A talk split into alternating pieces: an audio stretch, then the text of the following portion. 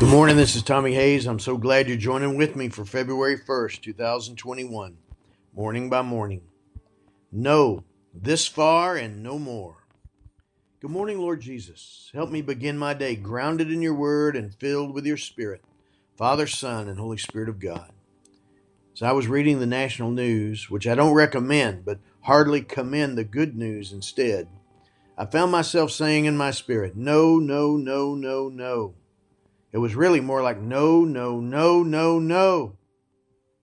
It was like what I hear from my wife Rocio sometimes when she's having one of her prophetic spiritual warfare dreams, and I wake up to hear her taking a firm stand against an attack of spiritual darkness in her dream.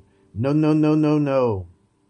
One time recently, I woke up to see her even shaking her finger in her sleep as she boldly but calmly stood her ground.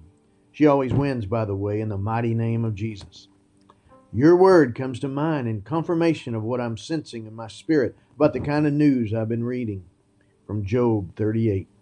Or who shut in the sea with doors when it burst out from the womb, when I made the clouds its garment, and thick darkness its swaddling band, and prescribed bounds for it, and set bars and doors, and said, Thus far you shall come, and no farther, and here shall your proud waves be stopped.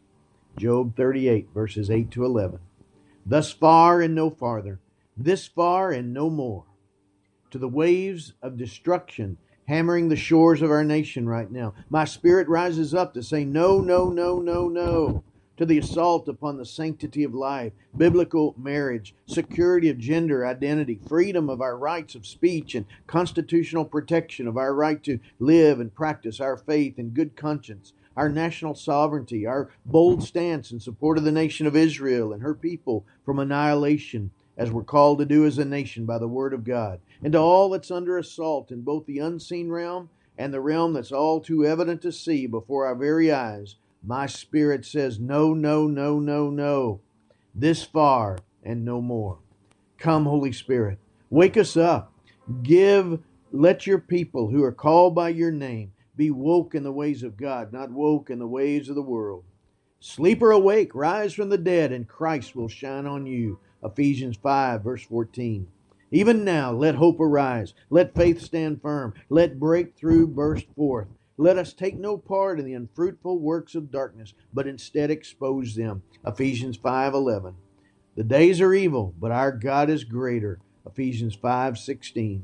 So let us be filled with the Spirit. Ephesians 5:11 and filled with the courage to keep taking our stand, to stem the tide and speak to these waves, declaring with one voice, no, no, no, no, no. This far and no more. In Jesus name I pray.